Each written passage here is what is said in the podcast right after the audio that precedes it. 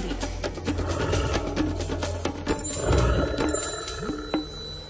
Peť minút pred pol 8 otvoríme na vlnách Rádia Lumen knižku Rozímanie s hlucháňmi. Alfred Svan vám od Miroslava Sanigu prečíta príbeh Dotiera výkohút. V jednu jar som pri kontrole tokaniska na chmeľkách natrafil čírov náhodou za bieleho dňa na hluchánieho kohúta, ktorý si na zvážnici vykračoval v charakteristickej póze tokania na pravé poludnie. S tebou, milý môj, niečo nie je v poriadku, keď si tu takto tokáš za bieleho dňa, hútam v duchu. Zastal som, aby som si hlucháňa poprezeral v ďalekohľade. Ten však nezostal na svojom mieste, lež mi šiel naproti pričom neustále tokal. Bol to statný kohút s prekrásnymi červenými pampúšikmi, ktoré mal poriadne napuchnuté, až mu vytvárali odstávajúce obrvy. Najskôr si ma chvíľku obzeral, keď som však urobil čo len krok, už dostala moja čižma poriadny úder od jeho ostrého zobáka. Ja sa veru nevyslobodím z tvojho zajatia, rečiem si sám pre seba. Hlucháň na mňa strežie. Keď som v pokoji, tak len stojí a dokonca aj sklopí chvost a začne sa živo zaujímať o dianie v najbližšom okolí. Neskôr už podišiel i k tráve okolo zvážnice a začal si ozobávať lístočky z ostrice a chlpane. Len čo sa však trošička pohnem, už aj zaujíma charakteristickú pózu a pribieha ku mne, aby mi uštedril nový úder do tej nohy, ktorá sa opovážila vykročiť. Nemôžem tu ostať takto do tmy, veď ako na potvoru aj žiarovka sa mi v baterke vypálila. Dám sa ja pekne v nohy a budem utekať dolu s vážnicou až k Martinke, uvažujem v duchu. Plán by som už mal – len ešte nájsť v sebe odvahu ho uskutočniť.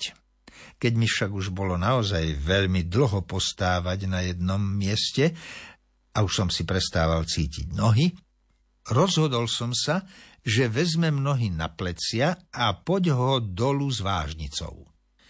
Hlucháň sa však pustil takým behom za mnou, že mi bol o chvíľku v petách. Kdeže som mu ja mohol konkurovať vo svojich čižmiskách, ktoré mi opálali. Utekal som však, čo mi sily stačili, a jednu chvíľku sa už aj zdalo, že sa predsa len dotieravému hlucháňovi stratím z dohľadu. Pred zákrutou som už mal celkom slušný náskok a tak som sa rozhodol odskočiť pod zvážnicu a tam sa ukryť. Už už som sa chystal prikrčiť sa pod cestou, keď mi odrazu tá ohava nalietla tak tesne na hlavu, že som sa skydol na zadok a zošuchol sa do malinčiakov. Hlucháň si sadol na zlom a v póze tokania na mňa stále zazeral. Bolo mi ani ísť ďalej, ani zostať v malinisku až do zotmenia. Veď ty už nebudeš mať ďaleko hranicu svojho revíru. A za ňou mi dáš určite svetý pokoj, rozmýšľam. Ako tak som sa pozbieral s malinčiakou a horko ťažko sa štverám na zvážnicu. Kohút je však v zápäť pri mne a už si ma aj čaká. Je pripravený uštedriť mi ďalšie údery. Môžem si vybrať, ktorá noha okúsi ostrosť jeho zobáka tentokrát. Nečakal som a nahnevaný som sa na neho zahnal kabátom – Napaprčený kohút však len kúsok odbehol a potom bleskovo priskočil a ďobol párkrát do kabáta. Horšie ako pred chvíľou už nemôžem dopadnúť, preblesklo mi hlavou a pustil som sa opäť o preteky s dobiedzavým kohútom. Ten na mňa dorážal ešte hodnú chvíľu po zvážnici. Každých pár metrov som musel zastať a obúšiť ho kabátom, aby som ho i ja trošička vystrašil. Nebolo to však nič platné. Ešte viac napajedený kohút len podbehol, uhol sa a v zápetí blesku rýchle priskočil a nechal mi pocítiť silu svojho zobáka na nohe. Keď trafil čižmu, dalo sa to ešte vydržať. Raz však zasiahol moje koleno a po hlucháňom zobáku mi tam zostala dodnes ako spomienka viditeľná jazva. S kohútom som sa takto trápil až po Martinku, keď sa odrazu zháčil a ďalej už neurobil ani krok, len na mňa podozrievavo zazeral. Tak tu sa končí tvoj revír, hundrem si popod nos. Bolo to presne tak. Vo svojom území považoval tento pometený kohút všetky pohyblivé väčšie predmety za svojich sokov a preto všetko prenasledoval a vyháňal zo svojho pánstva. Každý, kto sa, či už vedomky alebo nevedomky, dostal do jeho teritória, ocitol sa v nemilosti jeho ostrého zobáka.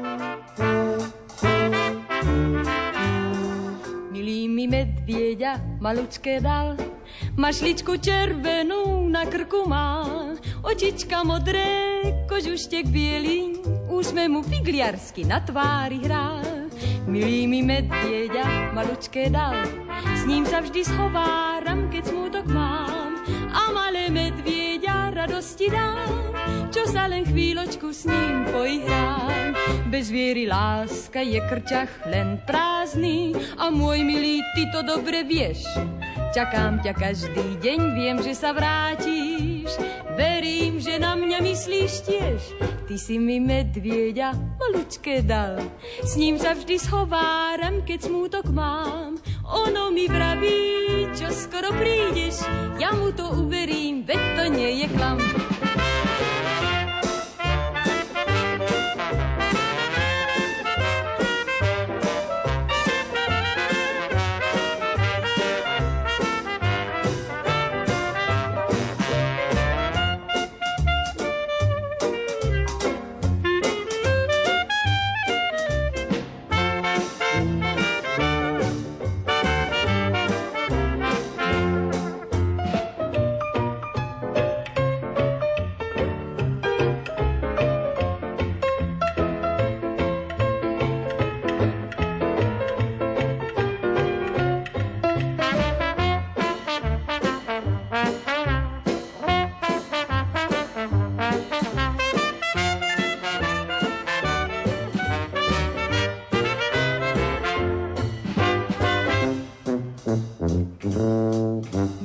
Medvieďa malučké dal.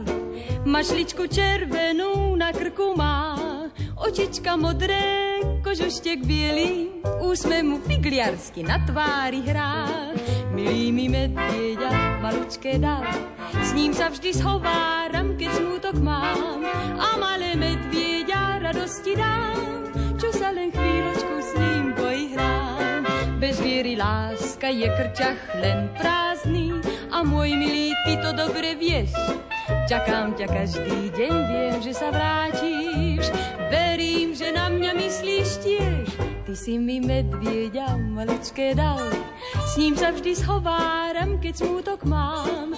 Ono mi vraví, čo skoro prídeš. Ja mu to uverím,